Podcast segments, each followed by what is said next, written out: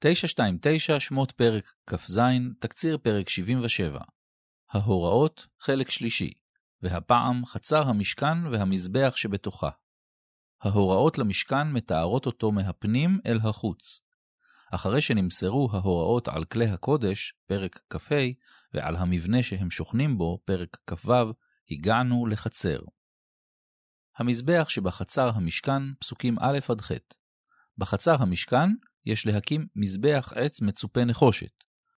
גודלו של המזבח 3 על 5 על 5 אמות, כלומר 2 מטרים וחצי על 2 מטרים וחצי בערך, ובגובה של מטר וחצי.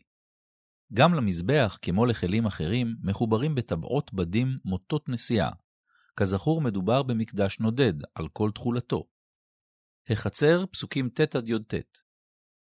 למשכן תהיה חצר מוקפת בגדר קלעים, קלעי שש מסזר, הנתמכת בעמודי עץ הניצבים באדני נחושת, ואפילו מסך חגיגי לשער, ולשער החצר מסך עשרים אמה, תכלת וארגמן ותולעת שני ושש משזר מעשה רוקם.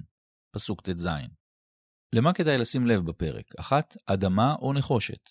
בפרק כ', רגע אחרי מעמד הר סיני, קראנו מזבח אדמה תעשה לי, פרק כ' פסוק כ'. כאן המזבח הוא מנחושת. יש קצת הבדל בסגנון.